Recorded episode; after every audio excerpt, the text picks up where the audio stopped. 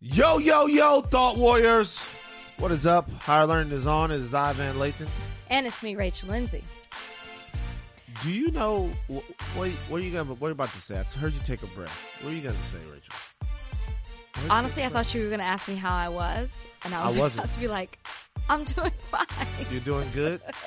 you got a uh, leopard leopard shirt on. Is that That's not that is? leopard. That's not What leopard. Look at that. Oh, it's, I don't know. What do you call that? Tweed. It's like tweed. It's tweed. Mhm. Tweed. Do you remember? Do you remember fleece? Fleece what? Like a fleece hoodie. You remember that? I think the I era? still have them. I think I still have. Is that a brand? No, just like an actual fleece hoodie. I Yeah, remember. I still have them. I didn't know what it was to have something that was fleece. Fleece was a whole era and a wave. Do you remember the time in in in fleece fleece history? You remember that? I don't remember it being an error. I don't remember was it being as, error. as big It of a deal as you're making it. Certainly an era. Nautica fleece hoodie. It had fleece jacket, and then you could go to. I went to Louisiana Tech, and it was fleece all over the place, and you could go to the bookstore and buy fleece type shit, and buy expensive Maybe this books. is something you were into. I yeah. I mean, I sure I remember fleeces. I, you know what? Fleece. The fleece era might have been before your time. The era of fleece. Okay, well, So, do you know who Tyson Gay is? yes. I've been thinking about Tyson Gay and Lolo Why? Jones this morning, just because, man. You I- just woke up this morning with Tyson Gay on your mind. it's it's it's like uh it's funny it sounds funny um so tyson gay ran a 9.69 second 100 meter dash 9.69 second 100 meter dash Did he just run that, or is this you saying that that's the fastest he's ever run it? uh the fastest he's ever run Okay, is 9.69. Now, the fastest 100 meter dash ever ran, I'm pretty sure, is a 9.5 something that was run by Usain Bolt. Can you imagine being that hyper fast? no, that amazingly fast as Tyson Gay is. 969 in the 100 is crazy fast. And you're only the second fastest man that's ever lived. That's crazy. no, that's I I can't. If you know anything about track, that's the wild. So Usain Bolt ran a 958 second But like, how did you get here today? dash. How did you get here today, Van? I'll tell you, you want to know? This is how my brain works. So I went on tigerdroppings.com, which is the LSU what tigerdroppings.com. Yeah, tiger is that? The sports site? Yes, it's the That's LSU what y'all's athletic site is called. It's the message board. It's not the official LSU. It's the message board. Clear it board. up. It's tigerdroppings.com. I went on there. I went on there and they had a uh you know, on the side rail there they have extra stories about sports. They're tangential LSU sports. Lolo Mhm. Jones went to LSU and they had Lolo Jones up there. Okay. And then I was thinking, damn, Lolo Jones doesn't have an Olympic medal at all. She never won one, she was a favorite. I remember she tripped on that hurdle back in 2008. So our, Mhm. one of our producers, Trudy, was laughing about that. She thought that was funny that that happened to Lolo Jones. So she was like, aha, everybody thought she was going to win this. She tripped on the hurdle, ruined her dreams. I'm like, God damn, Trudy, that's fucked up. So I went and I watched it. And it's very, very, very sad that she was winning the race and then she hit the hurdle and she didn't get it. yeah. And then the the other the the other lady who won.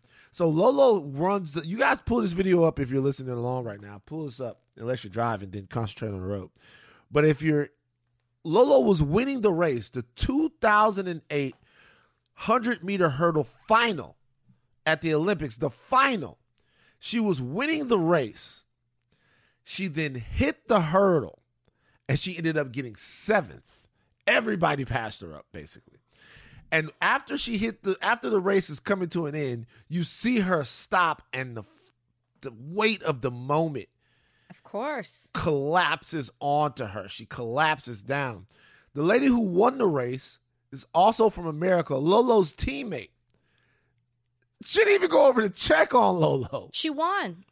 She that's what Trudy said. Trudy, She don't you think you don't you think I'm not coming down on her. I'm just saying In that moment, when you've trained for years to get to this place, to be on this stage, and you win, and you're not the you're not the one who's picked to win. right. She's she's in the moment.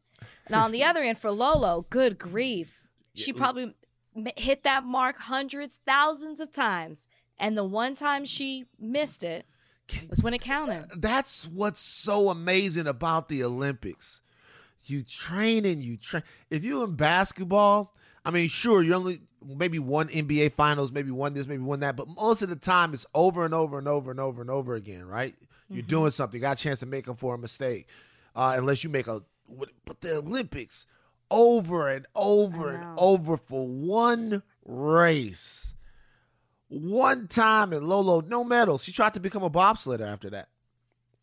And Well, so she then- did become a bobsledder. She didn't try. She made the well, team. she she became a bobsledder, but she didn't. She became a bobsledder, but to win the medal, but then she didn't do it. So that's why I said she tried. But I'm no- no disrespect. But I'm watching this guy, and I'm thinking, Tyson Gay, you won a nine six hundred meter dash, and you're second. That's crazy to me. no, That's that is crazy. wild, especially when there's they're so close. This episode is brought to you by Vuori. I love sports. I know you do too. I also know that lots of you exercise, but if you're like me and my wife, the, the beloved sports gal, you're sick and tired of ugly, uncomfortable workout gear. Especially, you know, I do a lot of walking. I walk around LA. I make calls. I listen to podcasts. Here are two words that will change everything. Vuori clothing, a line of activewear that is unbelievable. The best thing about Vuori is you can lounge around in it. You can work out in it. You can go outside. You can go shopping down in your local wherever and you never feel like you're either underdressed or overdressed. You're just comfortable. You can wear it when you're training, traveling, lounging around the house. Go get yourself some of the most comfortable and versatile clothing on the planet. Here's the deal. Our listeners get 20% off their first purchase at vuori.com slash Simmons. Once again, V-U-O-R-I dot com slash Simmons. This episode is brought to you by Atlassian. Atlassian software like Jira, Confluence, and Trello help power global collaboration for all teams so they can accomplish everything that's impossible alone. Because individually we're great, but together we're so much better. Learn how to unleash the potential of your team at Atlassian.com. A-T-L-A-S-S-I-A-N dot com. Atlassian. Tap the banner or visit this episode's page to learn more. Um, breaking news here. I What's just got a text message. What happened? Somebody was requesting to come on our podcast. Who is this? Would you want Matt James on the podcast? Of course, He said he really wants to come on higher learning. I do. It it, it would have been great if we could have had him on Memorial Day, because everybody's going to be out. You got the weenies, and you can put them on the grill. You roast them up.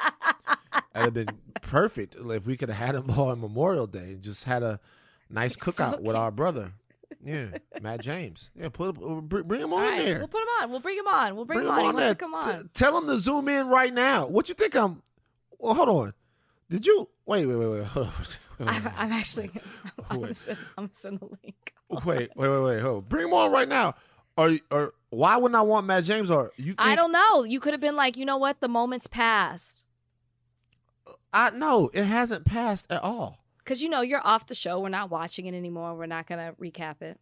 Nah, I want to know exactly what's popping with Matt James because I've been hearing a lot about Matt James in these streets. You know, interesting. Okay. Interesting that he wants to come on now. By the way, interesting because when Oh. it was po- it was super popping for Matt James, we had trouble getting to him. And but but but now he wants to come on. I want to know what is he what is Matt James trying to what yarn is he trying to spin for us now? What do you got for us, Matt? I'm interested. We already had his brother. I talked to Matt. Why did, did he did he tell you why he wanted to come? No, no, no, no, no. I was just like, you know, you're out here talking to everybody. Come on, extra. Come on. He's like, now I want to come on higher learning. Uh, okay, all right, Matt. I said okay. What is he talking to people about? Like, why are we back on the Matt James? Like, what seriously? Like, well, like on? in Bachelor Nation, people haven't gotten off of it. People are still fascinated on what's happening between he and Rachel since they're since they're focusing on their relationship. I think he recently came out and said she gave him an ultimatum, and that kind of whipped him into shape. what was the ultimatum? Either, either you put on this slave outfit, or I will not date you. Matt You- James, if you're listening to this, Either you, you- don't want to come on. Matt, don't come on. Matt, either you dress up like Django. No. If either you dress up like Django or I won't date you. Wear this Chicken George outfit. What was the ultimate? Seriously though, what was the ultimatum? That's crazy though. What if the ultimatum was either wasn't. you come to an antebellum party dressed up as my man? That's funny. It's just a joke, guys. It's just jokes. It's They just know. jokes. They know. They know you well enough now. They know you're it's joking. just it's They just jokes. Uh, shout out to Rachel. Rachel's fine. She whatever, man. It's cool. It's just jokes. what everybody gets so mad. You're not gonna let this young girl relive it or whatever. Nah, man. I'm fucking around. I'm, yeah, su- no, I'm sure good she's for a them. lovely They're doing person. their thing together. Yeah. And what yeah. do they? I don't. I th- look if they're happy, Exactly. Just do your thing. do Uh, your not- thing. But why are people? Why, why are people asking? Like, what? What was the ultimatum? I, I'm going to paraphrase here, but it was something along the lines of, you know, either you we take this seriously or I'm out. Like you either about me or you're not. I'm paraphrasing. I, I, I do want to say something though. What? That is that is the beauty of being white. Do you know what the beauty of being white actually is? The audacity. That's why the book, the title of the book, The Audacity of Hope, Oh. was it was so poignant, right? The beauty of being white is really the audacity. You know? Like I'm I'm in this parking spot. You have the audacity to tell me to come hurry up and move, even though I just tweeted about that. I'm I'm at a stoplight. You have an, the audacity to tell me to turn my music down. The audacity, the audacity of it, the audacity of her to give him an ultimatum no. after everything that they have been through. No, no, I'll all- tell you why. Because he was playing with her. Either he on publicly on stage was like, "I don't want it. We can be friends. She's got to do the work herself. I'm not about it." Fine. If that's the stance that you take, then be about that. Then all this stuff start, started coming out where he was secretly seeing her, but oh, this other girl came out that was like, he's dating me too. But Rachel was just seeing him in New York. So I get it. She's like, either you're gonna don't play with me, either be about me or not. It'd be one thing if she was like, all right, you said you didn't want to be with me on stage, then we're not together. But that's not the game he was playing. He should be able to date her in secret for at least a year, year and a half. Nah. Yeah. What's the point? the point? Look, I'm sure they The- were trying to date in secret and then people found, paparazzi found out. Rea- reality Steve. What's that? Reality Steve got to him. Look, I get it. She's a young lady. She can move on with her life. But it was a lot for Matt James, though, because, god damn, like, Matt James set America up for the fact that he was going to pick a white girl. He picked a white girl.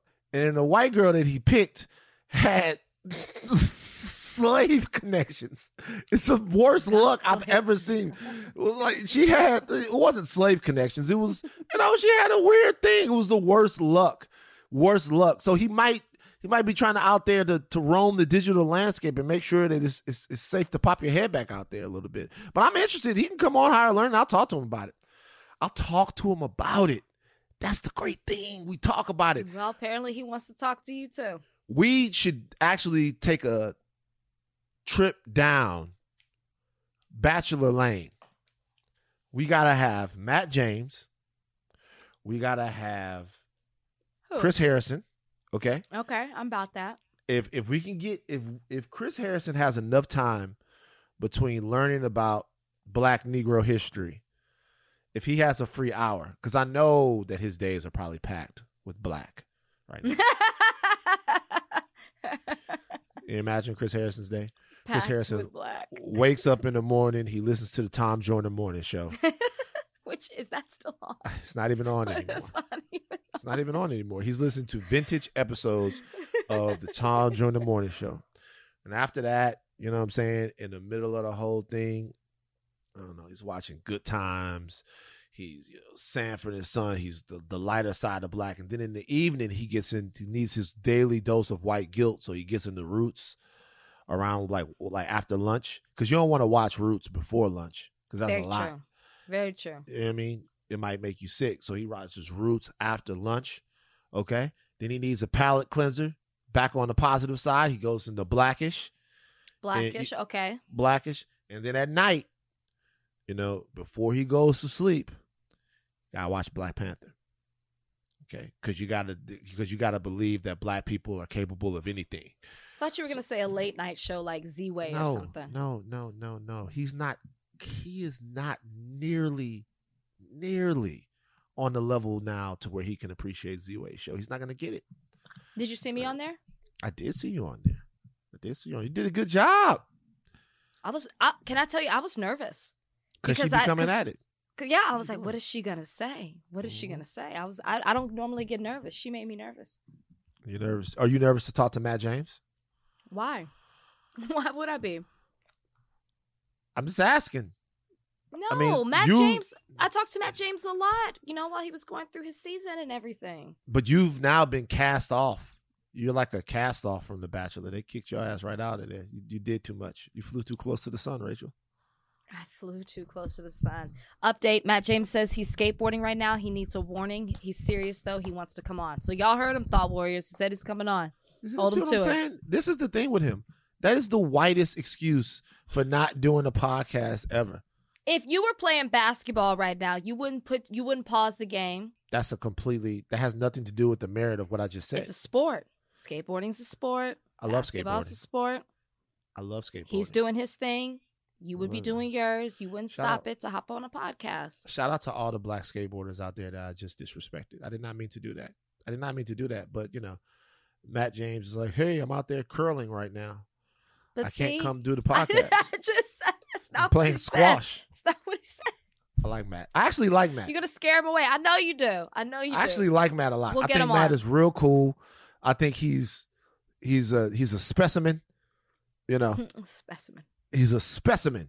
Big ass dude, fucking being all sensitive and shit. Come on the show, Matt James. Let's talk about, you know, how you spoke to your father that time.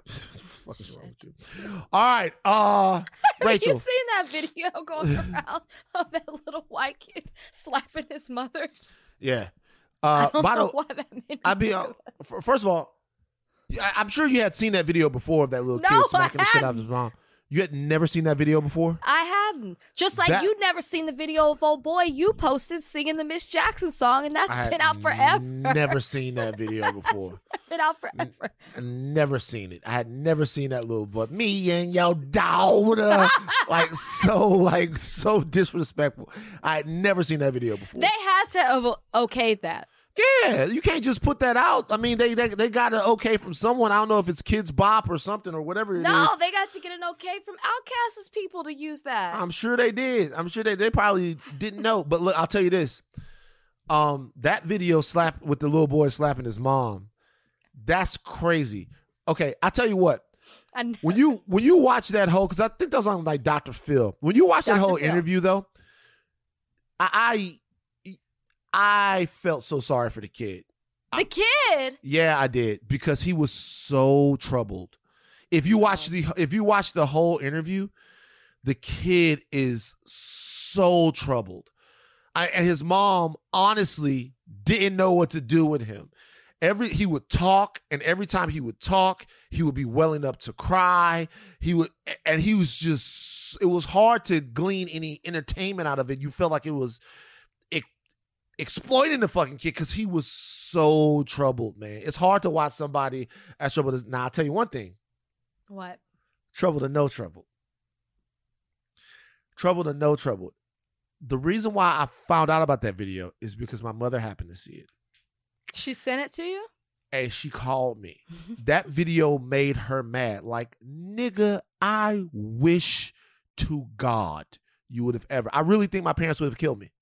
Like dead, seriously dead. Like they'd be in jail. Everybody would be in jail. Tragedy, family tragedy. Seriously. My father would have balled up his fish and punched my face, broke my orbital bone, the whole nine. Like, I'm. T- I, I, think about that.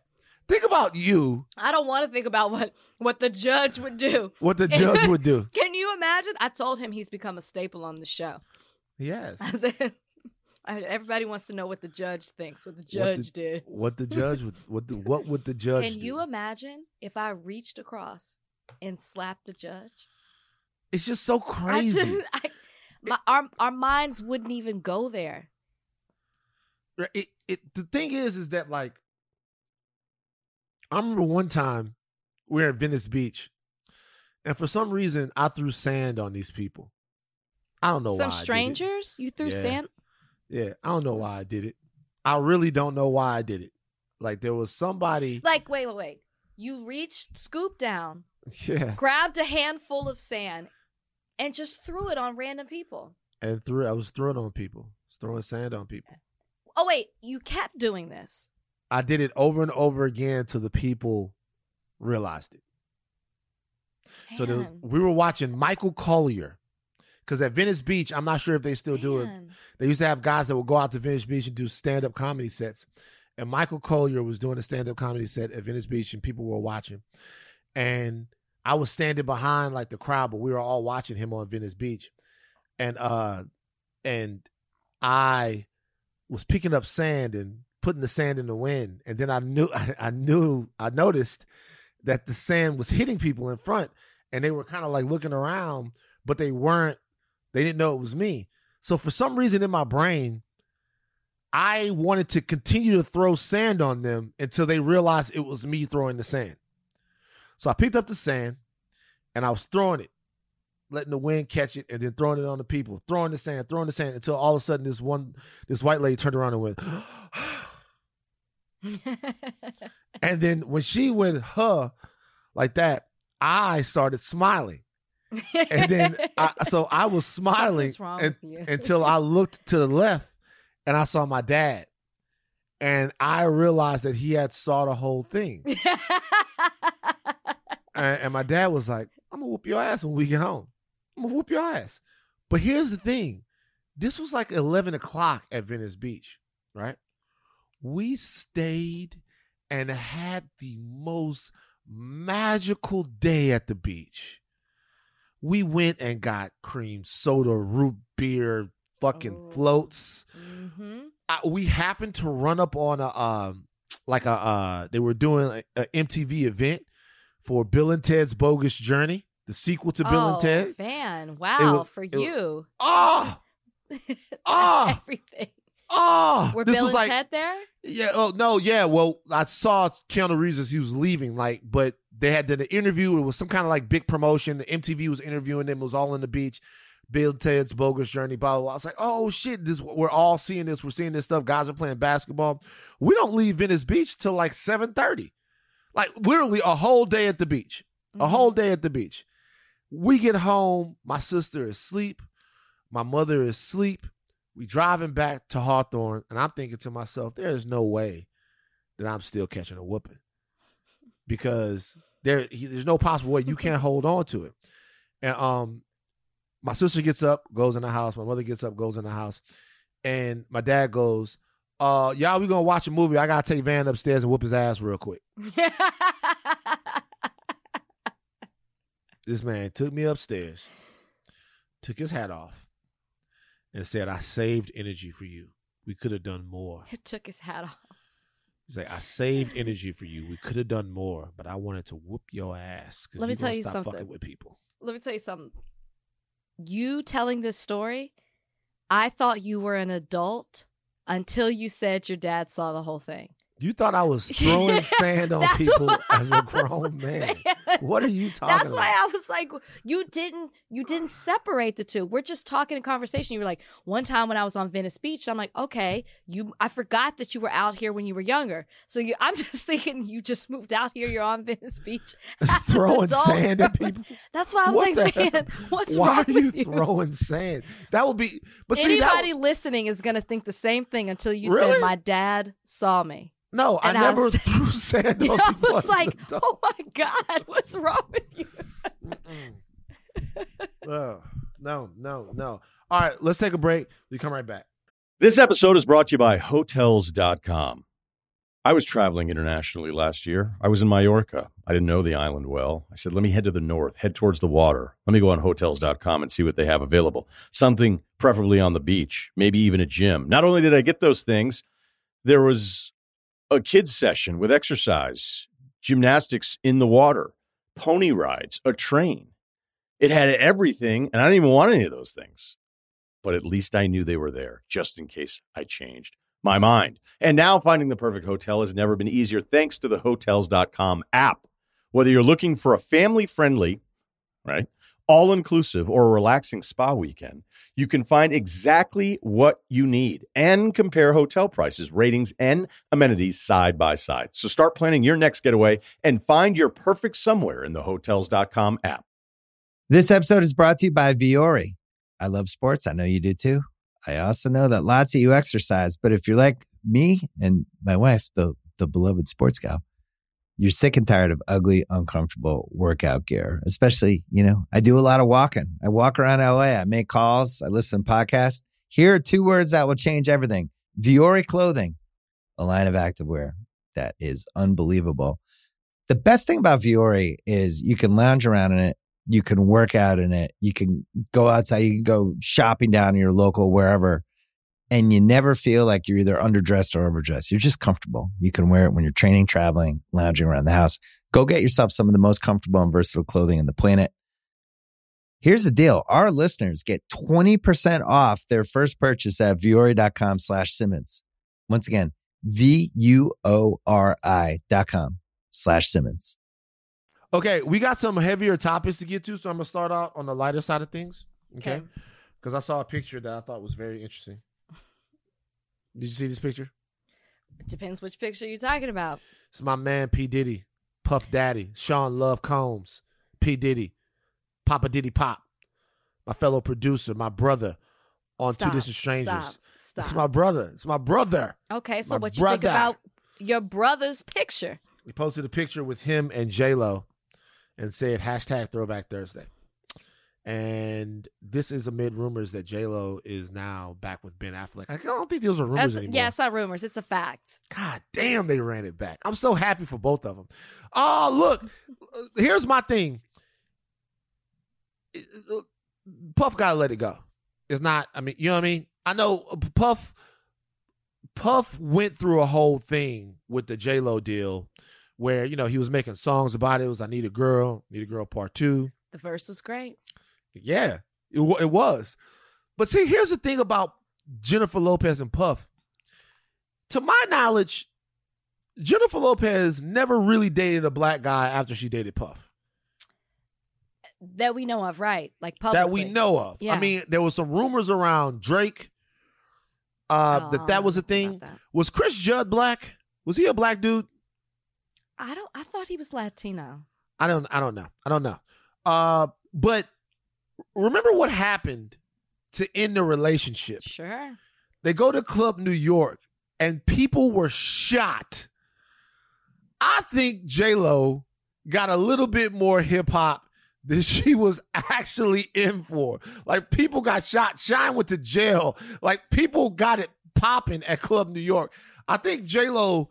That was a little too much for J Lo. Puff ain't got no shot to get back with J Lo. well, I, think I so. think J Lo's reputation was more important to her than her relationship, and it, whether she was bothered by that or not, she was now linked to that situation while she her career was up and coming, and she wanted no parts in that. So I think she was like, to save my career, I gotta cut off all ties with you. Yeah. Um, I don't even think Diddy really wants J Lo. I I, think, think so Diddy either. loves the attention, which is what. no, What? no, he doesn't love attention. What are you talking about? How could Diddy love attention? Okay, okay. Well, I'll take your sarcasm. Diddy did all of that for the reaction that he is getting right now, like folks like us talking about it, it being posting on posted on the shade room and all that. He loves the attention. I think it's messy. Why is it messy? Why is it messy? Is it you feel like it's messy? Yes, it's messy. I'm not saying he's trying to mess up their relationship, but like you're changing the narrative to be about you and having people speculate that you want her back and like you're doing all this stuff when clearly she's with Ben. Like at this point, it was speculation now. They've been photographed together at a Miami house. They're not even hiding it anymore. It is what it is. And what do you do? And also, it's a little. Is it a little pathetic? It's a little pathetic. The P word. You t- you use a P word with Diddy and it's not Puff. It's a, it's a little it's a little pathetic. Like So- Diddy, you're better. You're you're you're better than that. You don't need. So- it's, it's not funny. It's a little, a little pathetic. So by the way, uh, Cris Judd, his mother is Filipina and his father is Larry Judd, which you would think would be a black dude. Larry Judd seems pretty black, but nah, that's a that's a white guy. Um, okay. So, or it just says actually Larry Judd is American. It doesn't say whether or not Larry Judd is black or white, so he could, you know, we're we're American too. Uh oh, but it says that Judd was an avid athlete and he spent his time surfing and golfing as a kid. So yeah, he's white. Um, so look, here's the deal. I don't know if it's pathetic. I, I don't know if it's pathetic. I guess my question would be, it's it's probably useless. My question would be, what's pathetic? If you let's say let's say for a second that Puff really wanted J Lo back. Let's Okay. just go with that reality. Okay. What would be pathetic about trying to get her back if he really wanted her back? Well, I don't think. Well, I guess that's the thing. I'm I'm making the statement from the place of I don't think he really wants her back. I think he just likes the attention surrounding the fact that he posted a throwback picture of them while she's single again, and he's got people talking about him. And I think that's what he wants. That's to me what's pathetic. It's like you're above. You don't you don't have to do all that. And I think if Diddy really wanted her, he would have hit her up on the side. Well, I think there probably has been some hitting up on the side over the years. There was a story back in the day that he bought up a whole hotel floor or whatever. That Puff really wanted J Lo back, and he really wanted it. things to work. So I guess you know it, the thing is, if you really want somebody back, um, you try to do stuff. But I personally think though that in this situation right here, that it might he might be a little bit extra miffed that she got back with somebody and maybe it wasn't him. You know? So if she was going to reach back into the well uh, from years and years ago of yesteryear, because if I remember it, it was Puff, then Cris Judd, then then uh then Ben. I'm think that's it was right. that. Right. I think it was Puff, Cris Judd, Ben. Right. Uh, and Ben was macking on her. Ben was dirty macking while J Lo was married. By the way, it's very true. Uh, so I think you know, but if he was, she probably, he's probably thinking, hey, if she's gonna go back, or maybe he might be thinking, hey, J Lo's trying to run it back. So if she's going back to old guys and going back to old situations, if she's willing to do that, maybe, if things fall off with with her and Ben, maybe I got a shot. Maybe he's back. You know, look, I don't mu- think he would do it publicly like that. I feel like if he really wanted her, they would do it behind closed doors. But that's just my opinion. Maybe. That's just mine. so you're so you're going on record. You think Sean Combs is pathetic? Stop. That's what you're saying. That's what you said, man. That's what the you said. The act of posting the picture is a little pathetic. What uh what to you makes a certain situation like pathetic? Like what makes it pathetic? It's the to you? desperation in it, right? Like it's clearly seeking attention. You did that to seek some sort of attention, whether it was from J Lo, whether it was from the public, whether it was for a headline. I am not quite sure. To me, being the the who you are, Sean Love Combs, for you to do something like that seems a little desperate. So let me ask you this. Forget about this particular situation.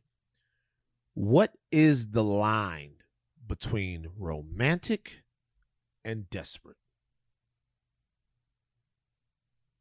I guess I would have to. I, that's that's a hard line to draw, right? Mm-hmm. It's a hard because if he's been hitting her up on the side and posted this picture, desperate. Interesting. Isn't though? Isn't desperate? If it's not being reciprocated, Well, see, that's the thing. I'm glad you said that because isn't desperate and romantic, isn't the only difference just about how the other person takes it? yeah, reciprocity. I, I- Meaning- yeah, Meaning, if you're in Boston and there's a guy who likes you, he lives in LA, and he drives cross country to come and surprise you, and you like that, romantic. absolutely. if there's a guy that you had one date with, right? and or two dates with, and you kind of like him, and he drives cross country to see you, Go desperate, go home. home. yeah. So it it really just all depends on how. So there really is That's no true. line. It's just based upon like how the woman feel, how comfortable the lady feels. Yes. Is there anything you think in in romance is objectively desperate? No. Is a woman proposing marriage to a man desperate? No, I don't have a problem with that at all. People talk about that all the time. They say I desperate. know. Why are we assigning roles? Like, just if she wants to di- propose, she feels that way, and wants to spend the rest of her life with that man or woman, then let her. Right, right. Would you? Could you ever see yourself proposing if if you weren't with Brian? Could you see yourself proposing to a guy? I could. You could. I could. But I'd have to know he was going to say yes. Well, that's the whole thing about a proposal, right? I, I couldn't do it and not know. What if he said no? If he said no, could you continue the relationship? No. Yeah. Proposals are really like that's why that's why you should just always say yes eh, when everybody's around No, no. You should. You saw what happened to Melanie and Derwin in the game. You don't say yes just to say yes. That was You the should. beginning of the end for them. you should always say yes when people are around Melanie did that, and that was terrible. and then later on you can say no and then you know Daryl, you don't have to go through Hey, Dude, y'all are twice- thinking about proposing or you're about to have to accept, don't please don't accept that advice. that's what i would say that's what i would say all right uh last night in the nba russell westbrook got popcorn dumped on him by a sixers fan. He was leaving the game for injury. Uh he tweaked something. Hoped he's going to be okay. The sixers ended up winning this game. Russell westbrook was walking out of the tunnel and you can see when you watch the video a fan pour popcorn onto russell westbrook. Russ was very upset tried to get to the guy. They stopped him afterwards. Russell westbrook talked about that he said that the nba and the media well specifically the nba has to do more to protect the players. Um if it was the other way around it would be a big big huge deal. And he also said that that guy would never throw popcorn on him if he was out on the street with him. Obviously we know that that is most likely true. I have an angle on this. And I heard Molly Qerim say this on ESPN. You heard who? Molly Qerim Rose Okay. say this on ESPN. Almost all the times that this happens, nearly all the time, and I went through a lot of the incidents, it is white people throwing stuff, yelling stuff, inserting it, doing this to black athletes. Is this just because white people make up a significant percentage of the ticket buying public when we're talking about going to NBA arenas? Or is there a deeper issue here with entitlement and what they feel they can do to black men who are on their jobs? What do you think? The audacity. Right? Audacity. The audacity. that should be the next book. What if Obama wrote that book? The audacity of whiteness. It'd be a bestseller. Shit. um no i think it's definitely the latter of what you're talking about because when i saw him dump the popcorn on him and this isn't the first time something like this has happened to russell westbrook or, or to any player i mean with Trae Young someone just spit on him and just got indefinitely suspended are they suspended from the that those games or the nba in general So Before. I think the fan is suspended for the rest of this and for I think the whole next season. I'm not sure though. See, like it should be forever because what the, my thought when I saw him pour that popcorn, they're treating these athletes like they're zoo animals, right? Like your job is to sit there or be out there on the court or whatever the sport may be and entertain me, dance for me, play for me. Like you're like they're specifically there for that person. Well, that And is what the- they're they're that's what they're there for. Right. but they're you. treating but it's almost like they're dehumanizing them, right? they when are, you're yeah. when you when you're going to walk down and pour popcorn corn on another human being, it's like they're treating them like they're animals. That's what that looked like to me. You spit on them, you talk to them any kind of way as if they're machines out there rather than actual human beings and people. That's what that looks like. And they have to figure out a way to control it. So here's here's my thing. This is this like puts me in a weird spot. Cause sometimes I'm torn between two different schools of thought.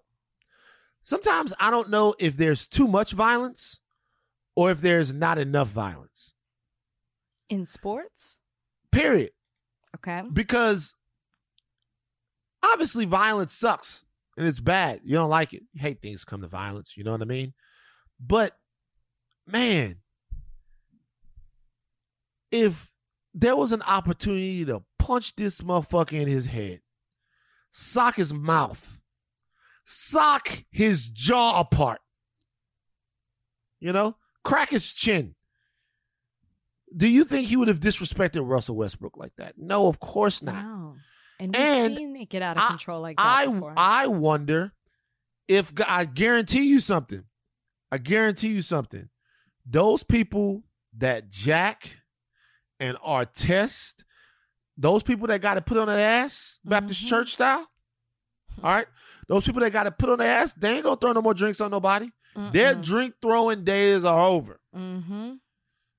So part of me is Mhm. like, I wish that the NBA had a rule that if you threw something like that on a guy, that you could either have your ticket revoked for the rest of the season, or you could have five minutes with that guy.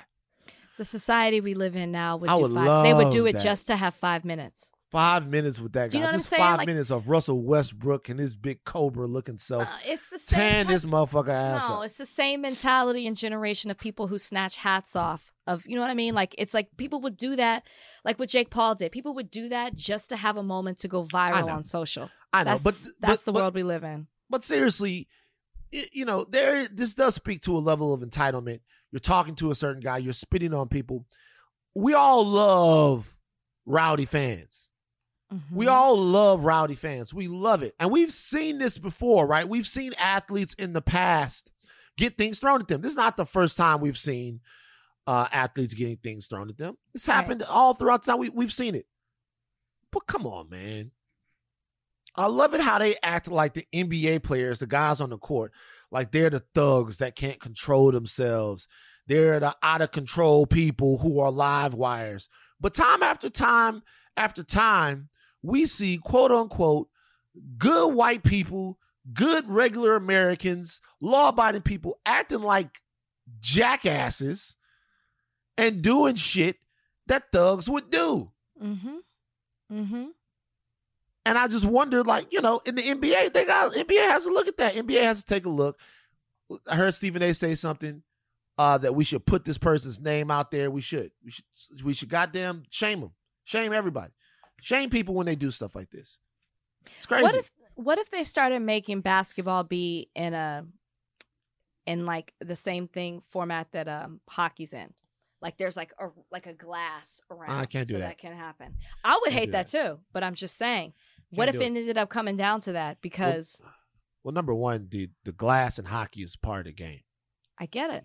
So you want to see people? You trying to tell me you want to see like I would see hate Russell this. Westbrook get but I'm just up saying, the boards? That would be a way. by Joel Embiid. You want to see Russell be a way to control the um, No. the the out of the extreme fans. yeah, you can't. They got to do more. They got to do more than banning them. It's not. It's not working because it's still happening. Yeah, I mean, look, it's going to happen. I mean, it's going to happen. Also, I think that we're watching closer, uh, more, more closely, should I say, than we ever have before. And these things are probably a bigger deal than they were in the '80s. You know, Uh, but that's but that's deal. those are technically simple assaults. What they're doing, the spitting, is the that throwing. assault? Yes. Well, the spitting, the spitting is like that's a pandemic situation, man. You spit on me, I don't want your goddamn fucking viral droplets on me. But how disrespectful is it to spit on someone? It's like the lowest of the low. That's what I'm saying. It's like uh, People always say that. Would you rather be spit on or smacked in the face? I'd rather be smacked in the face. I would probably, I think I'd rather be spit on. That's disgusting. The smack on the face hurts. Somebody spit in your face. I mean, you get you don't get get to choose. You don't get to choose where the spit lands. The You spit, it's spit in your face. Well, no, that's completely different. No, now you're saying, that's how I say it. but now you're Also, saying somebody, the somebody might like the spit smack might in the face or a spit in the face. A smack in the face. Your mouth can be closed. A smack in the face or a spit in the face. Would See, you rather? I would probably rather get spit in the face. You I probably would. me. I'll tell you why. I'll tell you why. Number one, because we going to war either one. We're going to war either one. You're nasty. And if we go to war, the smack in the face might throw me off my bearings where I'm like, where I'm a little fuzzy in the head. You know, you see those guys in Smackfest and they get like they about to get knocked What out. What you think a spit in the face is gonna do? You're gonna be like, nothing but piss me, but nothing yuck." but nothing but piss me off. What if it gets in your eye? If it if gets it in gets my in your eye, eye? it'll be fine. Nothing but piss me off. The spit, the smack might actually take me out of my mind to where I can't get my shit together to go to war. You feel what I'm saying? Because I'm a fucking tough guy. I love to fight. I'm angry and violent and black. Chris Harrison, you haven't got to that part. I love, I love the smoke. Uh, uh, uh. I'm from the hood. Uh. I listen to rap. I love to smoke. Don't fuck with me. I'm giving you what you want, America. I'm giving you what you want. This is what you want from me, right? Uh, uh, uh. Where the bitch is at? Uh.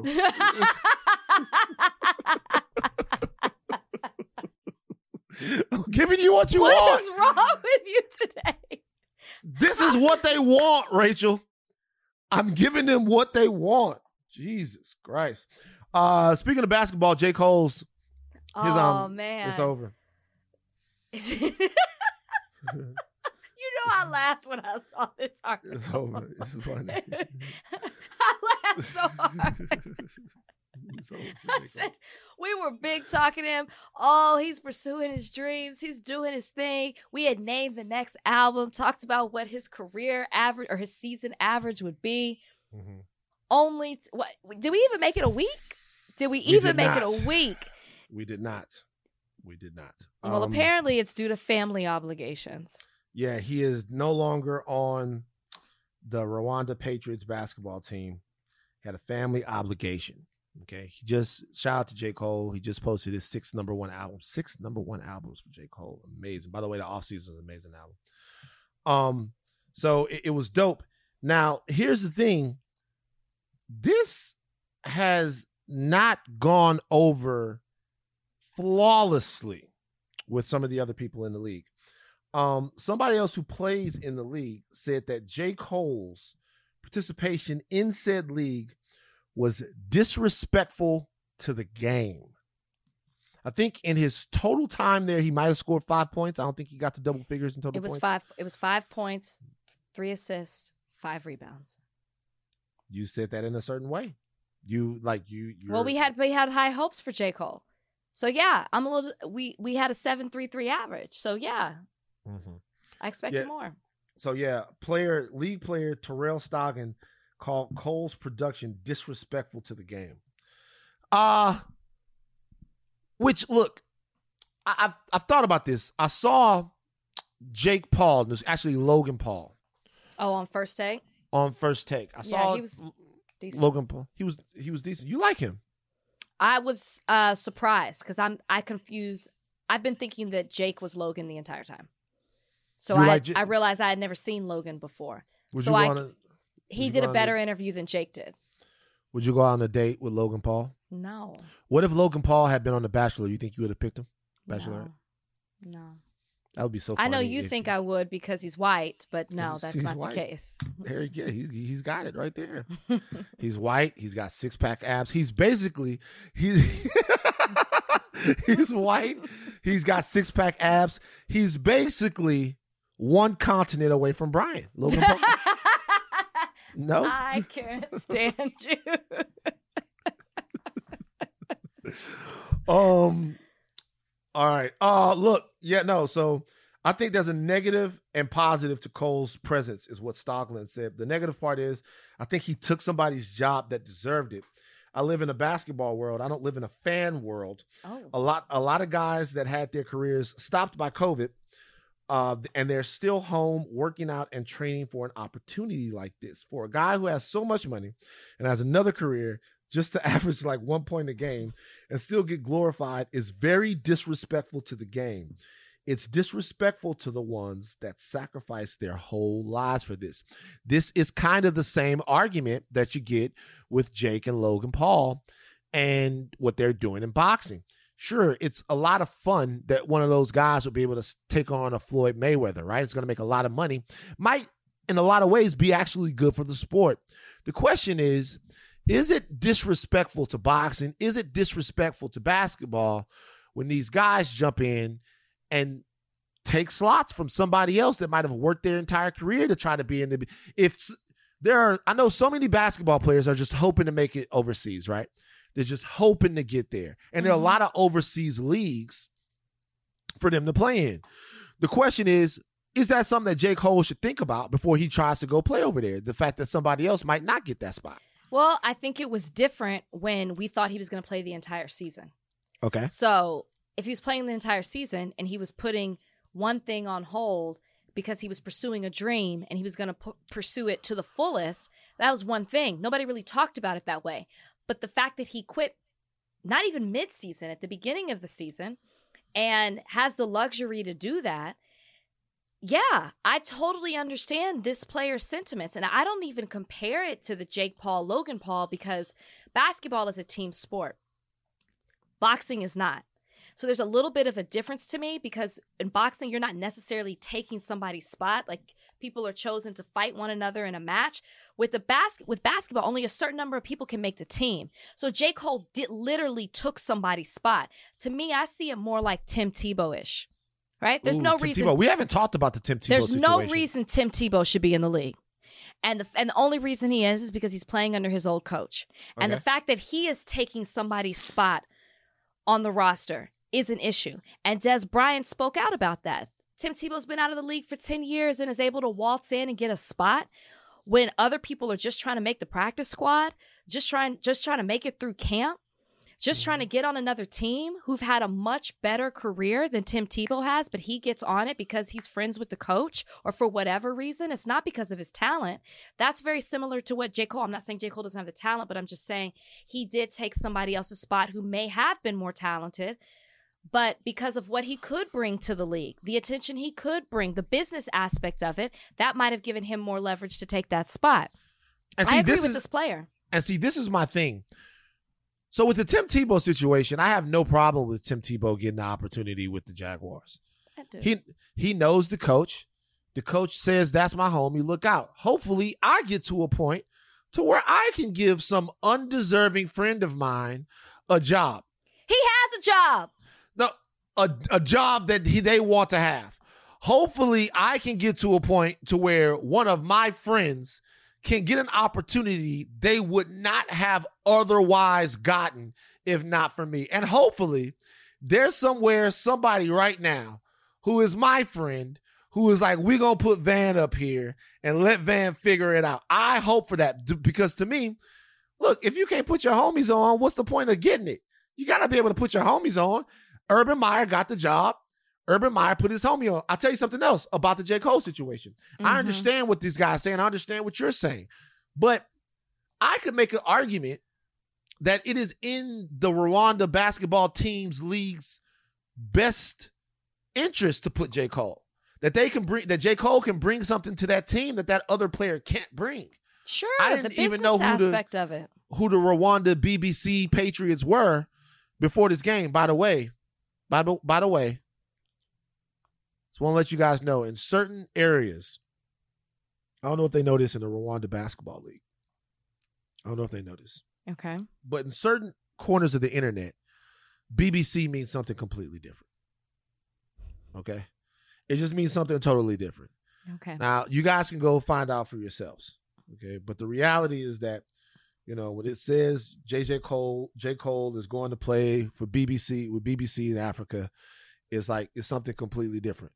All right, I'm just saying. So it means something. But it's, it's did a you different. Need to say that? I'm just saying. it's like J Cole's going to play with BBC in Africa. I'm like, whoa, okay, all right. Um, didn't know that about. But but the reality is, I, I I personally think that yeah, you know, you can you can make an argument that it's like the same reason why Michael Jordan got an opportunity to play minor league baseball. Michael Jordan had been a had been a great baseball player in the past when he was in high school. The reason why they took the chance on the Michael Jordan baseball experiment was because it was actually good for the Birmingham Barons, actually good for the White Sox organization. It was something that they could use to draw attention to their league. Those Right. games were sold out and it had a financial effect on that league, right? Just like if they can sell J. Cole jerseys or if they can sell things like that, it's good for the team. So, really, when the guy is saying that he's taking a slot from another player, he kind of is, but he kind of isn't because there's not a player that can fill the slot that J. Cole kind of has. I you know? totally agree with you. If he had stayed the whole season, Mm. I think that this statement wasn't made until he quit. He quit on the team. But and and and he said he has family obligations, and I don't want to talk. You know, I have no idea what that means. But I'm just saying that's where all this this talk came from. It's it seemed like okay, he's he's our teammate. He's committed to the team. We're committed to him.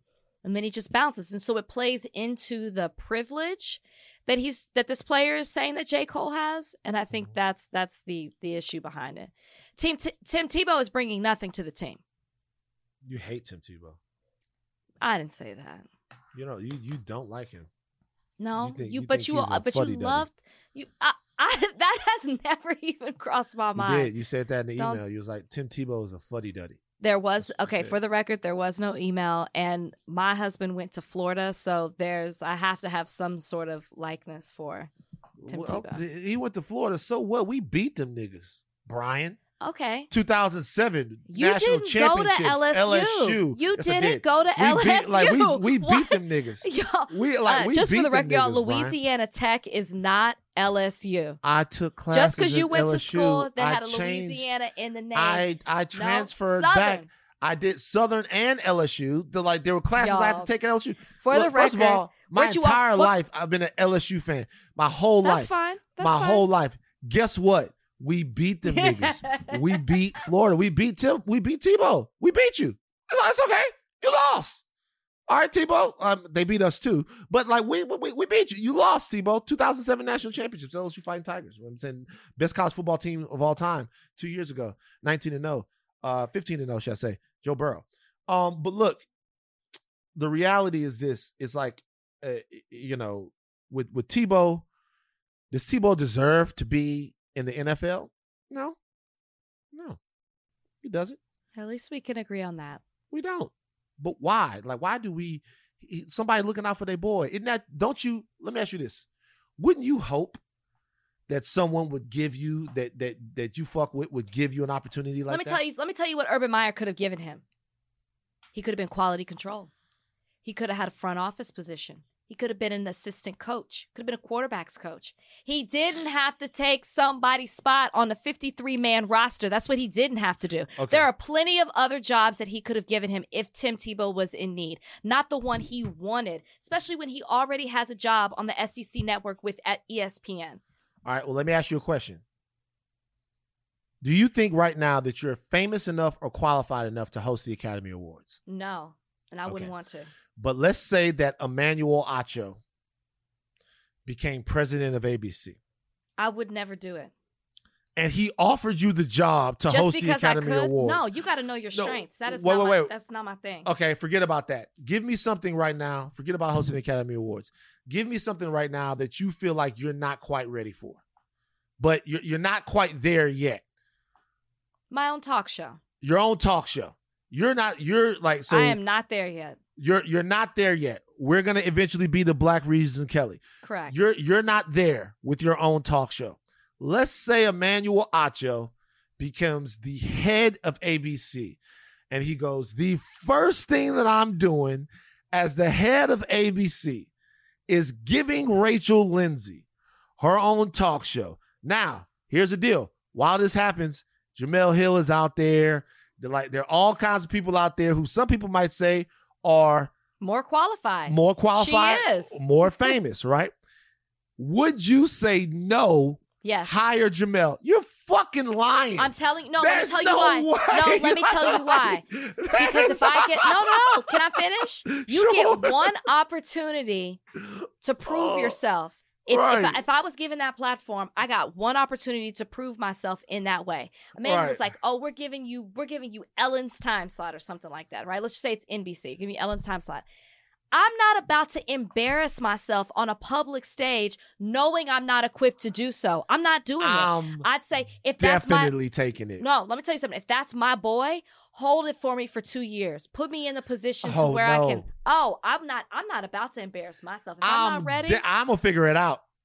All I'm look, not ready. look. mm-mm. All all Ellen did was dance and treat people bad. Ellen's funny. like, like, I'm figuring it out. I No. I'm I'm Well, a that's hey, you. Good for you. And I hope that day show. comes for you. You got a lot of friends. You tell them all about us all, on the show. you talk about them all the time. So I expect to see you in movies as a backup dancer, on stage as a you know comedian and an opening act. Do I, I expect to see it all, man? Go ahead and cash like- it, cash in them opportunities with your friends. Uh, none of my friends have offered me something that I haven't deserved yet. So maybe they need a little bit more Urban Meyer in them. Maybe they too maybe they too much like you. But I would definitely take it. By the way, you could definitely host your own daytime show. Stop selling yourself short. You ready for that right now? Imposter syndrome. Could you? Could you? Could you? The, the Rachel show would be so great. They don't even have to be us. You deserve your You're own so show by nice. yourself. You It's know, true. it's not often he compliments me on the show, you guys. That was really nice. come on, like you can come on. You you can have a segment called "Tell It to the Judge," Tell it to the judge. And my dad pops up. where your dad pops yeah. up, where you have because you know people ask advice. This is actually a great segment. Maybe we should do that here. really is- we should really So- that so wait, so the If people like people ask people ask advice all the time, but they don't get actually somebody that's willing to tell them just how fucked up they are. Right? right.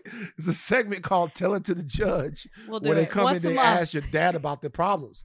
And your dad and your father says things like, Well, the problem with you, Susie, is that you're a foul mouthed whore. And the mother- Can you imagine? Tell it to the judge. That works. Uh okay. Um, do you want to talk about Kyrie Irving and saying Boston is racist? Nah, nah, no. like we know, done- we know that. We know the fans are racist. Damn. I mean, it's well documented that you've seen athletes in not just basketball but other sports talk about some of the the racist things that have happened to them when they've played in Boston. That's true. Yeah, yeah. Okay, moving on. Okay, we're gonna take a break before we get to this next one because it is a doozy. So, um, one second. This episode is brought to you by 20th Century Studios' Kingdom of the Planet of the Apes. As a ruthless king builds his empire at the expense of the remaining human race, a young ape will fight for the future of apes and humans alike. Kingdom of the Planet of the Apes. Enter the kingdom in IMAX this Friday and in theaters everywhere. Get tickets now. This episode is brought to you by Atlassian. Atlassian software like Jira, Confluence, and Trello help power global collaboration for all teams so they can accomplish everything that's impossible alone. Because individually we're great, but together we're so much better. Learn how to unleash the potential of your team at Atlassian.com.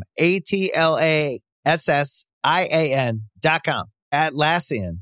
Tap the banner or visit this episode's page to learn more.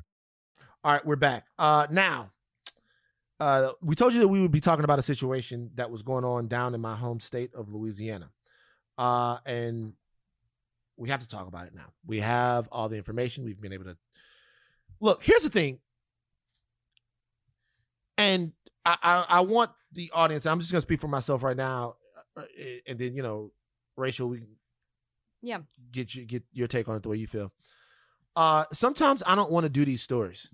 I know that we have to. I know that that's kind of what the podcast is about, and that's what we've been about since we've started. And we want you guys to to be up on this stuff and to be armed with this stuff. And we really appreciate the back and forth when you guys agree with us, when you guys don't agree with us. That goes on with some of the things that are happening, but I, I don't like talking about this all the time. And when I'm not just saying that for you guys to break out the violins and feel sorry for anyone. Like I'm, I don't like doing this, but you know we have to. Right. Uh, we have to talk to, to about these about these things. We have to discuss these things because they're symptoms of a disease that is just it, it doesn't seem to be remedying itself. Um, it's interesting. So down in Louisiana, there was a man named Ronald Greene. Uh, he passed away uh, in May of 2019. Video footage of what led to his death has just been released. Uh, there had been a confrontation with two white police officers. These guys are state police down there in Louisiana. And they had said at the time that Ronald Greene had passed away that he had died from crashing into a tree and injuring his head. The footage that has since been released uh, shows inconsistencies with the police's story, uh, inconsistencies with the claim that this man died in a car crash. Uh, what it shows is an encounter with the police that showed them um, brutalizing him uh, after a, a, a, traffic violation, dragging him, um, and talking about the fact that one of the officers uh, had beat on him. Okay, so the I can't begin to describe what we're actually talking about here. We're talking about a cover up. We're talking about a gigantic lie and a cover up of a death of a living, breathing human being. Um, uh, one of the state troopers that was involved in this um, passed away in a car crash last year, and that was shortly after he was, you know, informed of his termination. So, who knows what was going on here? But as of what we're looking at right now, looks like the cops essentially beat a man to death, or beat him to the point to where, nah, beat a man to death. Yeah. And then lied and said he crashed his car. Right. And just right now, two years later, this family is getting answers. And people are starting to put the puzzle together about what actually happened here. So, um, when was the first time you heard about this, Rachel? I heard about it before you. I had been hearing about it maybe I would say a couple of months ago. I started to hear about it, but I didn't. I did not realize it had been two years. I just yeah. knew that they were putting the pressure on the department to release the video and they had been asking for it. I did not realize it had been two years of them asking for it. And it wasn't just the family, it was journalists as well putting the pressure on the police department to do what they're supposed to do and release the video to the public. Yeah, yeah. Uh, they had said oh. before that the police said he had died after he crashed his car. Um, then they changed their story, said he had struggled with officers and died on his way to the hospital. Uh, there was no cause of death on his autopsy, which is incredibly peculiar, at least to me. Maybe if people out there that are listening know a little bit more about that, then you know why that was left off. Uh, there have been two investigations into this now. There's an internal inquiry right now from the Louisiana police and a federal civil rights investigation happening right now. They began at the end of last summer. And there's, of course, like I said before, a wrongful death lawsuit. Um, even these investigations didn't stop the police from dragging their feet in releasing the body cam footage from this encounter until just now. Uh, just now. And um, that decision was made by Colonel Lamar Davis, who is the police superintendent, Louisiana State Police. He is a black man. And he says he wants to move towards healing. I'm starting to not understand how we heal this. I don't either. I, I the way I'm starting to not understand. I don't understand how we heal this. I, I, I and and look, you know, I'm sure that we don't have. Okay. Let's let's do something here. They're probably based upon the audience that we have here on higher learning. There are probably not very many people who don't agree with us on this particular subject, right? Mm-hmm. That are mm-hmm. listening to my voice. But let's right now just pretend that there are some who don't. That that we have some Blue Lives Matter, Back the Blue, uh, Thin Blue Line listeners who might, for whatever reason, hear this particular portion of the show. In a real way, very calm, unemotionally, what are we supposed to do? Better yet, what would you do? You're talking to them. I'm talking to them. I am. If they hear this, like what, what if if if in fact all of these things are just isolated incidents of quote unquote bad apples and don't represent the fruit of a spoiled tree, don't represent something systemic, even though they happen in zip, different zip codes, they happen in different circumstances, they happen at different times, and they happen to different people. Does is there anyone out there right now, anyone listening to this, that thinks Black Americans, and not just Black Americans, but a significant portion of the of American society, should just ignore this? That we're wrong? And if and if somebody actually has some evidence to the contrary, I would actually like to talk to them. I would actually like to talk to someone who thinks that this problem is being overblown, that this problem is being uh, I- exaggerated. I actually want to have that conversation now because what I need to know is why aren't we all, as a community of Americans, breaking our backs to stop this? This is disgusting. This shit right here, this is like 1955, 1960. This is corrupt policing. This is a human life. I can't understand. because a lot of people move about their day and they don't pay attention to these type of stories or a lot of people don't take the time to understand and read what has been going on since 2019 when Greene was murdered and to the people who would say oh this is just an example of bad police and they're not all bad this entire department covered this up that's how you need to be looking at this. This isn't a few bad cops. This is they had the body camera footage. They've been sitting on this evidence. They've been purposely not releasing it for two years. Yeah. An entire department. And this is the problem. If you've got bad apples, if you sit there in silence and you do nothing, knowing that these problematic people are a part of your department, they represent who you are as a police officer, and you do nothing, these officers were still on the streets after they murdered him. So, and one of them actually got arrested on an unrelated incident to this, to what happened to Greene, because he was using excessive force again, a totally unrelated charge. So, he has a problematic history of doing this. And they're continuing to allow these people to operate on the force. I it blows my it, and I and I and I know we talk about it time and time again, but it goes back to qualified immunity. Why in the world are we rewarding officers who are murdering people? Who are lying about it, covering it up, not just by themselves, with the help of a department, yet they still keep their pension. They're still on paid leave. And they you they abuse their power to attack, tase, choke, beat, then brag about it to other officers on the force. They keep their badge, they keep their gun, they keep their money, and it just keeps happening over Yeah. and over again. Yeah. Yeah. You are not wrong. You are right. And I'm just I'm I'm I'm I'm just I am actually trying to understand. What?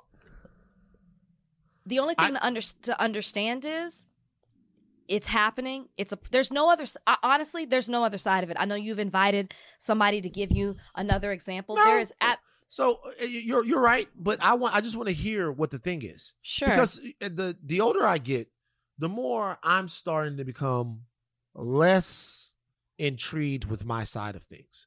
Because we've lived this. We're going in and over and through this over and over and over again. you want a think- logical, but I- I- I- logical. I want to understand why we're not making progress. I, I, I think I need to understand. Look, I'll be honest with you. I, like most young men in life, was told that I was going to change the world.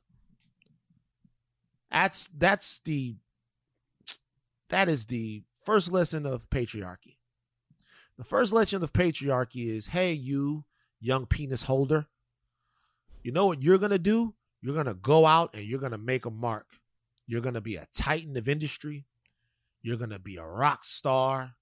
You're gonna be president of the United States, and the entire world is gonna revolve around you. There's be there's gonna be a woman that comes up behind you and takes care of all of your your your wants and needs. And there's gonna be a little family of many yous and you're going to see that family and mold them in the in your image as God did to man. And there's going to be a little universe and you're going to control it. a little son that looks just like you, a little daughter that you're going to go out and give to somebody else that you think is like you enough. Right? And you're going to do all of this and you're going to change the world. I've come to the conclusion that I'm not going to. Mhm. I understand that now. I'm not going to change the world. The best thing I can ask out of this life is peace while I'm here. I'm not going to change the world. I'm not Dr. King. I'm not Martin. I'm not President Obama. Shit, I'm not Donald Trump. You know, I'm not. I'm not going to change the world. I'm not. I can change people. Hopefully, I can change enough people. Okay, but I'm not going to change the world. So, because I've come to that conclusion and I understand that, what I want to know now is really, sincerely, our deaths, what's in it for you? Now, I know the questions philosophically, and I know the questions intellectually, but someone who's on the other side of this, I want to know like our deaths, our poverty, like what's in it for you? Like, why are you in the way? Like, seriously, like you, you don't even have to be. You don't. And on a lot of these issues, I understand why I feel the way I feel. And how I feel is not going to change anything. But w- what I do want to know is what exactly is the point of being so attached to seeing people doing bad, to seeing people in pain? Would it upset you if the answer is that they're not so attached to that? They just ignore it. Because I Uh, think that might be a lot of what it is. Well, you go ask 10 people, they might not have even heard of what's happening in happened in Monroe to Ronald Greene. So I, I actually don't have a problem with that. Like if you don't look, I, I just said a second ago, we try not to to overindulge in it. If you don't really, if that's how you feel, hey, I just want peace while I'm here. I don't want to be bummed out about this and this. I actually don't have an issue with that. I'm talking to the specific people with the worldview of the cops can do no wrong. Got you. Cops can't do any wrong. They're doing wrong all the time. Isn't there something wrong with this? They would say, and they would say, there's bad, there's just some bad ones. There's just a few bad ones. They don't look at it as a system. Like even, even the other side will say, it's not a system issue. It's not, it's not a systemic issue.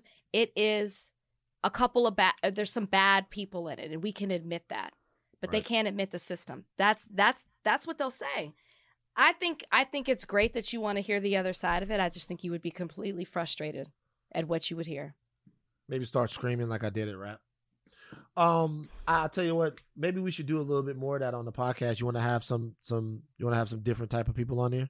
Really mix it up a little bit. I You think into that? people would love that. Let's mix it up. We're gonna do that. We're gonna do that more here in the second half of the year. All right, guys, look. It's special fun times. Okay. This show right here marks the one year anniversary of higher learning. We are a year old. It's a little bit older than Bozeman. Where's that beautiful puppy? I should come here, give, him, give him a hug. Um. Okay. So because it is the one year anniversary of higher learning, we are so indebted to you guys. We're so happy that you guys have showed up for us. We've been growing our audience. Okay. Mhm. Shout out to everybody over at r slash Thought Warriors, the most popping Reddit it. ever. It is. It's been going up on Reddit. People have been hitting me about Reddit. Like it's popping off over there in higher learning. Uh, so Thought Warriors. So yeah, shout out to you guys. We're gonna do a special mailbag edition right now, where we're going to play voicemails of the mailbags, and then we're gonna answer them back. So we're excited to actually hear Yeah. from you guys. All right, Trudy, give me the song. Mailbag time. Time to read your letters and then we'll reply to them. Oh, it's mailbag time. Write us with your queries and we'll chime in. All right, let's go, Trudy. Let's let's start it. We got actual voices, so we don't have a lot of time. You got to get to it. You got to snap them up. Here's the first one. Hey there, Rachel. This is Tracy from Alabama by way of Atlanta. So, all three of us are fun, young, black people from the South. So, who you got? Knuck if you buck, hmm. or wipe me down. Oh, all day. Wipe me down. All Wipe day. me down. I was listening to that the remix though. It's gotta be the remix. Wipe me down. Shout out to I was- Foxx. I, don't- I was li- It's I was- definitely wipe me down. I was listening to that the other day. Like it's Wait, like, wait. so here's let me let's do, let's do this. Out of Wipe Me Down remix. Who has the best verse? Boosie, Foxx, or um, Webbie? Webbie. Uh, I'm gonna go with Foxx. I'll, I'll be honest with you. Uh, I I love Boosie the most, but that's a Foxx song, and we know that at Baton Rouge, so I always give the edge to Foxx. yeah, but, but, that's the, the remix is so. I, I know it is. B-O-O-S-I-E, but the O O S I E. But like, B A like D A Z Z. That's me. yeah, oh, but but uh, but no, I, I go with wipe me down. I'm actually gonna ask Twitter that question because that's a good one, right That's a great question. Nothing but it's wipe me wipe down me down. I go wipe me down. I go with wipe me down. Ooh, That's, that's just. one. I, I'm scratching that itch. You know, I'm headed to a bachelorette party this weekend. Oh, that's what I'm talking about. Bachelorette party. We gonna go do some cocaine this weekend. Wow. We're going to Austin, Texas. All right, you guys. What would the judge say? what, would the, what would the judge say? Tell it to the judge. Um. All right, you guys. All right, Trudy, come on. God damn it. What's good? This is Logan Murdock from the Real Ones. And I Oh, just wow. want to say hello to Van Lathan. hello to Rachel Lindsay. Big fan of you both. One thing, um, I just want to know, um, Van, uh, why are you so out of pocket, bro? You know, you know why are you so out of pocket? I love you. You're like, you know, you my my work big bro on this one, man. But why are you putting these weird positions where I'd be laughing and I can't really say nothing back to you when you ask me a question in public forums because you know my face is going to get all red. Why do you continue to do that, man? It's funny, it's hilarious, and I get off of whatever public forum that we're doing laughing. But why do you do this? I think this is weirdly because of our fake, real fake beef that we have. I don't even know if it's a real fake beef, but it's something, right? Yeah. Um, I think that you're just getting at me, and I don't know what to do with it. But um, anyway, that that doesn't matter. I love you guys. Love your show. Um, can't wait for you know a little collab, a little higher ones. You know what I mean? Double entendre. Don't even ask me how. Ah, ah. But yeah, um, love y'all. Peace. You guys, that is our coworker Logan Murdock uh, from the Ringer. I think Logan Murdock is the best basketball podcaster working right now. Shout out to all of my other friends. Shout out to Raja Bell and, and Logan Murdoch. Logan, I do that to you because it's so easy to do. Logan is still out here. He's still a little wet behind the ears. Oh God. He's still a little wet behind the ears. So we, I go live with Logan. Logan says something, and I go, Logan, what's your thoughts on dildos? And he laughs because he's a, he's a, he's a kid. Logan's like a kid. He hasn't thought about that. I've thought about dildos from A to Z. You can't throw a dildo question at me and have me really like y- y- you know this is true. Ebony, my sister, you know, she's gay. She's a lesbian. Okay, we know, I'm very proud. Van. Okay. Thank you. Um, I you know I had to when when I when she first made this, you know, like when it first not when she first told me because she first told me it Mhm. was very you know sacred moment. I felt so happy and included in her life that she was you know cool with telling me this and stuff. But then after that, I had questions. So questions like you know, tell me about strap-ons. And then she Because that's me. that's naturally the first question you have when someone opens up and tells you that. look. The first thing you do is you give them space. Say, hey, Abs- Thank you. I'm yes. here. I'm your brother. I love you. You know, you know. But then you want to know, hey, just tell me how this goes. How much No. space did you give her? How much time? Oh, I gave her a lot of space. Okay. Okay. I gave her a lot of space. I gave her like a day, day and a half. And I came back here with her like, yeah, okay, cool. What's up with the strap-ons though? Like, how does that work? Is it A suction cup or whatever. Okay, uh, like, like you know, is it like a special harness? And like, you know, you want to know. But anyway, uh, okay, Trudy, next one. This is fun. Continue to go. Thank you, Logan. Love you, Logan. Hey, Rachel and Van. My name is Amanda Baki, and my mailbag question is What is one goal you both have for the podcast this upcoming year? Whether it is a guest you want to have, a specific topic you want to cover, or finally getting some merch out. What do you want to see for the podcast this coming year? I love you both and can't wait for another year of this pod. Thanks. Oh, thank you. I want to be in person. Uh, That's yeah, what I'm very ready true. for. Yeah. Also, I'm a little nervous. I'm like, what's that? Go-? We've never we have never podcasted in person. Here we Never. are, a hundred episodes in, and never done in person. How will we be? What can, Mm-hmm. Yeah. I feel like the energy is going to be through the roof. I'm excited. I'm so looking forward to that Yeah, for, for everybody. and it's uh it should be coming pretty soon. I think that's the best answer to be honest with you. I like it. I, I, we have a lot of goals. Obviously, we want to continue to grow the podcast, but I think being together all in the same setting, also it'll be something subconsciously that just means like, hey, things are back to a decent point.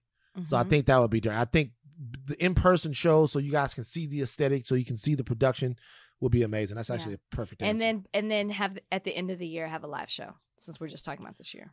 absolutely, absolutely. All right, next one. Hey, Van and Rachel, this is Brock. Congratulations on one year of the podcast. Thoroughly enjoyed it. My question is what is the biggest misconception that you had about your co host before starting this podcast? I I don't know if I've said this before. I did not think. First of all, thank you for the question. I did not think Van liked me. Yeah, that's weird. That's a I weird did, one. I did not think you liked me, but I. It's my own insecurities. It's not just you. I do that with people a lot. I don't think Yeah. they'll remember who I am, and I don't think that they like me. Yeah, that's weird. But I, I, I understand. that's weird though. It's, it's weird because like and and you were so friendly, and we were what we were at lunch for hours the 1st Mhm. time, and we were all talking, and we had a good time. We talked about everything, and I remember I walked away and I told Brian, I was like, "Yeah, I don't think that's gonna work." He didn't like me. nah, crazy. Bill hit me up. Bill was like, "Yeah." I was, I was like, "That's that's good. That's a go." I think before meeting Rachel, the only way, the only thing I had Rachel was like, you know, Rachel when she had been on TMZ because I didn't watch the Bachelor, right? And I saw her like, that was one time they had y'all riding a horse through Beverly Hills. Do you That's remember right. that? Yeah. and and like some different things. And so I thought, I thought if you went on the Bachelorette and you were on there with the Bachelorette people, that you were maybe Corny. Yes. I thought that you was. I thought that you was. I thought that it was gonna be corny. I thought. I thought that she would be corny, but she is the least corny person I've ever met. She's like super non corny. And I was like, yo, she's not like. But I yeah, get that. yeah. I thought I would say that too about me. yeah, I was like, I thought it was, I was like, I thought she was gonna be a little, a little milk toast, but she wasn't at all. And I think that's kind of what what Bill and them saw. Bill was like, Bill said, "Hey, you know who Rachel Lindsay is?" I was like, "Yeah." It's like, "Yo, she's great. Like, she's amazing, super opinionated, very, very." I was like, "Really?" Doesn't she like, just talk about love and pass out roses? Yeah, I was like, "For real?" And he was like, "Yeah." I was like, "All right, well, let's let's do it." And they were. Gosh, you know what that makes me think? So many people out there had that same impression.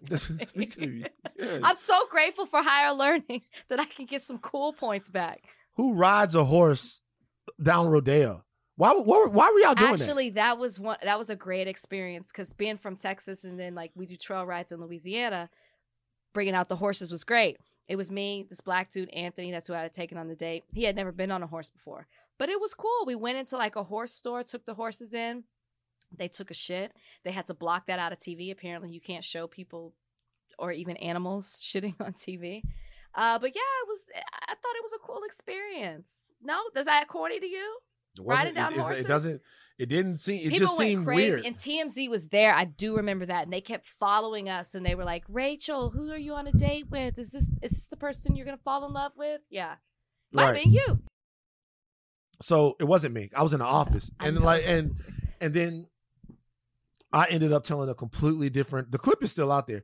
I ended up telling like a completely different horse related story, or telling them I grew up with horses or something. I can't remember how they cut it, but whatever. All right, last one. Last one, Trudy. Hello, Van and Rachel. My name is Laia, and I listen to your podcast from Spain. So, excuse me my oh, accent and my. English. English is not my first language, but here it goes. My question Can you remember some time in your life that something awful happened, and a few months later, you realized that that was the little push that you need to make a big change on your life for the better? Thank you, and congratulations on your podcast and the first year doing it. Congratulations. And uh thank you, Hilaria Baldwin, for that amazing question. I appreciate you. First of all, Kiss- we are worldwide. worldwide. Worldwide, y'all. Right. Higher learning. Oh, Very true. Uh, obviously, the answer to that question is getting fired from TMZ. That's an easy one. That's a great question. You know, but- we don't talk about that though. Like, did you get what was your mindset when you got fired? fucking petrified. Yeah. I was like, Jesus Christ, because number one, and this is the way that God works in my life. God just makes me figure myself out. God goes, Van, I'm going to give it to you, but you got to figure yourself out before I give it to you. Mm-hmm. So you say you want to do this, I'm going to make you do it. So before I could leave TMZ, before I could really get out of there, I felt like God needed me to see what it was like to be on the other side of a headline. Like a TMZ type headline, not like the Kanye shit, right? Where everybody was Mhm. saying, "Oh, you're the best, hey Marcus Garvey." Like it. No, I'm talking about what they were calling you? like it's like, hey, it's, well, you you're one of us. Marcus not Garvey, that. I appreciate all the love, but like not that. But they needed. I needed to see what it was like to have a moment, to have it number one misconstrued, and number one weaponized by a different group of people to make me look bad Mm. and something clickbaity to be out, a part of you that doesn't represent you to be out, and and you needed to see that. And when I ended up on page six because of something that happened at work, and I'm sitting there in this moment, it was the purging of me wanting to be a part of that and the understanding of how that was for so many other people, right? Mm. now it's like I'm sitting here and my reputation is at stake. My future employment is at stake. Now my mom who's taken so much pride in me being on the show, my father who's taken so much pride in me being at the show, are there going to be people looking at them like, "Hey, your son's some kind of violent lunatic. Look what happened at the office." Mm-hmm. Like, "Hey, your son is something. Hey, like, is is this? Does this mean it's over for me? Am I now out?" And I'll I'll never forget one of the first people that I talked to after that, obviously, I talked to all of my friends. I talked to my mother. I talked to my father. I talked to my sister. Kalika was there. Talked to her. Um, but these are all people that were in my circle. Out of my circle, one of the first people I talked to was Kimmel. Mm. And, Kim, and Kimmel was like, "It's okay, bro. Don't sweat it." Like Jimmy's such a good guy, man. It's a great Like, person it- like, like, to. like, like Jimmy's such a great guy. I wish, I wish we could just do a thing on how dope Jimmy is, man. Jimmy was like, "Man, it's okay. Don't worry about it. Seriously, it's not a thing. You'll be fine." And I was so, and since then, things have been okay. Since then, you won an Oscar. Yeah, yeah, yeah. Since then, things are more than okay. Uh, They're right, great. yeah, things have been okay. Yeah, I, that's we've never even really talked about that. So I'm I'm grateful for that question because I think a lot of our listeners would appreciate kind of the transition and what your mindset was when you went through that. For me, a little similar with career. When I came off the Bachelorette, I was riding high. And I was like, oh, everybody knows who I am on The Bachelorette. And, and to be honest, I was feeling myself a little bit. And I get a call from ESPN, and ESPN's like, hey, we want you to come here. And I, if anybody knows anything about me, I majored in sports management. I studied sports law. Like, I'm geeking out that I'm going to Bristol, Connecticut to be on ESPN's campus, and they want to talk to me about a potential job opportunity. And I get there, and I'm just seeing like people in the hallway that I admire as a writer or watch on TV, and I'm I'm totally fanning out. I get I sit there with head of talent and he's just a big bachelor fan. So he doesn't want to talk to me about a job. He wants to talk to me about the bachelor and he's like, "Oh yeah, no, no, you can't do that here. Nobody knows you in sports. Like you you got to grow your audience." And it completely just deflated me. But I needed that. And I needed I needed that no. I needed to be mm. checked. And I thought, I will prove myself to you about why I deserve to be here and I will make you know me. And it also let me know that you thought I was corny. A lot of the people just saw me as a bachelorette. It's like they forgot that I was an attorney, that I had built this entire life before. Mm. So I was just a reality TV star. I was just the bachelorette. I was just a little corny. And so for me, that was the kick that I needed to prove myself and to, uh, to prove to myself and to other people that I can do this. And Yeah. literally a year later, I was on the B team, stepping in and hosting on First Take, the Yeah. biggest show on ESPN, literally a year later. So I, I'd say that, you know, as a form of encouragement, but just like if one door closes, like kick the next one open. Don't let it stop you and don't let other people define for you what you're supposed to be doing. First takes, big show. That's big look. Those are big looks, big wooks. As I and you know, I as a kid. had the first show when LeBron announced that he was going to the Lakers. That was my first day. Oh wow.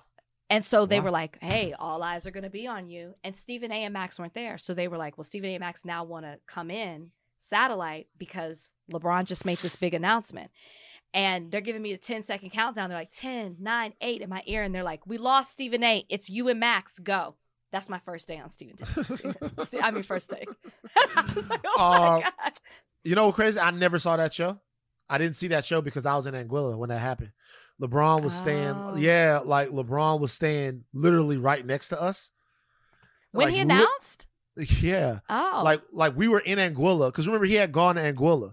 no. LeBron, yeah, LeBron was staying li- like literally like right next to us in the house right next to us. Mhm. Shout out to Mike down in Anguilla because we got a chance to go tour that house and the house was fucking crazy. All right, that is enough. Uh, it was uh, that was so dope. That was so no, dope. that was really cool to hear from you guys. really great to hear from you guys. Um, okay, now uh, we have a Thought Warrior anniversary video as well. Okay, so Trudy, I want to see the one year. We want to see the one year Thought Warrior anniversary video. Play it. Give it to us, Trudy, now. Yo, yo, yo, it is I, Elsa from New York City. And it's me, Paradise, also from New York City. And today we pulled up in our thinking caps to celebrate our favorite podcast one year anniversary. You guys have the best chemistry. It's been so good listening to y'all. A special thanks to Van for being so open about your mental health. As someone who struggled a lot this year as well, it's really helpful to hear that I'm not alone. I just want you to know that your impact is exponential because I talk about things from your podcast with my family, with my coworkers, and the students that I teach. It's been some year, but it's been great going through it with you guys. I've felt all of the things uh, and learned some things along the way. Thank you. I love the podcast because it's the only podcast that I can listen to. That one moment will have me all emotional in my feelings, and the next moment I'm just laughing and enjoying the banter. The show just is so refreshing. Um, and it means a lot because it definitely makes me think of things in a different way that I wouldn't have before. Higher learning. It's a whole mood for me. I love you, Van. I love you, Rachel. You know that because I've slid in both your DMs to tell you that. Not like a creep, but sometimes I just feel compelled because Van, your passion is igniting. And Rachel, holy shit, you're my idol.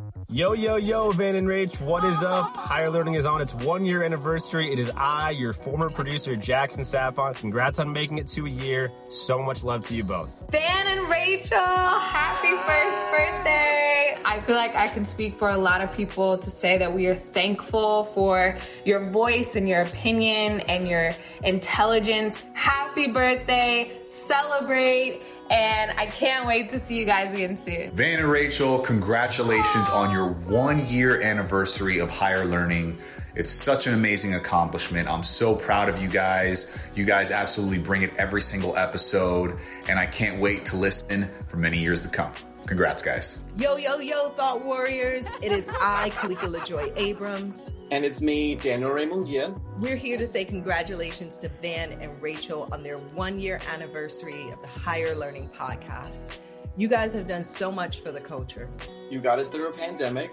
You kept us informed on sports, politics, pop culture, and a bunch of other shit we needed to know about. Mm, no. Mm-mm. What? What? I'm channeling Van. Nope. Rachel's parents are not going to like that type of language. You know that. All right, true enough. But we're so proud of you guys, and we can't wait to see what you do in the future. From two of your biggest thought warriors. Congrats. well, she's supposed to be being me. She's just like she, me. she is supposed to be. oh, I didn't even know we were getting a video. you oh didn't know that. No, that's so sweet. You guys, thank you so much for putting that together. That I'm was literally amazing. I'm trying not to cry. I Yeah. just I love Thought Warriors. They put our loved ones in it. Oh, That was dope. Uh, Trudy, that was the best thing you've ever done. I gotta Yeah. admit, that was Me and Donnie that out was here. excellent. that was you and who? Me and Donnie, we out here. Donnie. Donnie Beecham, our producer. Shout out to Donnie Beecham, Donald Beecham. That was amazing, you guys. That we really, really do appreciate it. We really do appreciate it. Uh yeah, yeah. So that's it. I mean, I don't know how to. Do you have an unexpected ally of the week? Us. Yeah, the thought the warriors. pot, no, the thought, the pot, the yeah, everybody who did the video, who sent in. I, we probably didn't get to re- listen to everyone's voicemail, but all that. You know, you know what? I'm almost considering changing mailbag to voicemail mailbags. That's how you liked it. went. You liked You- it. What do you think about that? What do you think I, about li- I liked it a lot. I liked it too. It was fun. We should God. ask them. I want people We to feel should. comfortable. We'll do That's very both. true. We'll do We'll both. do- We'll, we'll we'll both. rotate. Right. I feel I'm so in my feelings right now. I know how to end the podcast. That was so Isn't that amazing. so nice? I just love it. that was dope. That was dope. We All built right. this community. No, I We just did. want to have a moment from where we started for a year ago. We didn't know what it was going to be like. We were very much so in our feelings when we started. Um, I didn't think my co-host liked me. I didn't think he wanted to start the podcast. to where we are now, a hundred episodes later, it's crazy. It's a beautiful is. thing. It is. It is. Love you guys. Love y'all. Take think caps off, but do not stop learning. We will be back at you guys on Tuesday. Have a happy and safe Memorial Day weekend. I am Van Lathan. I'm Rachel Lindsay. We out. Bye, guys.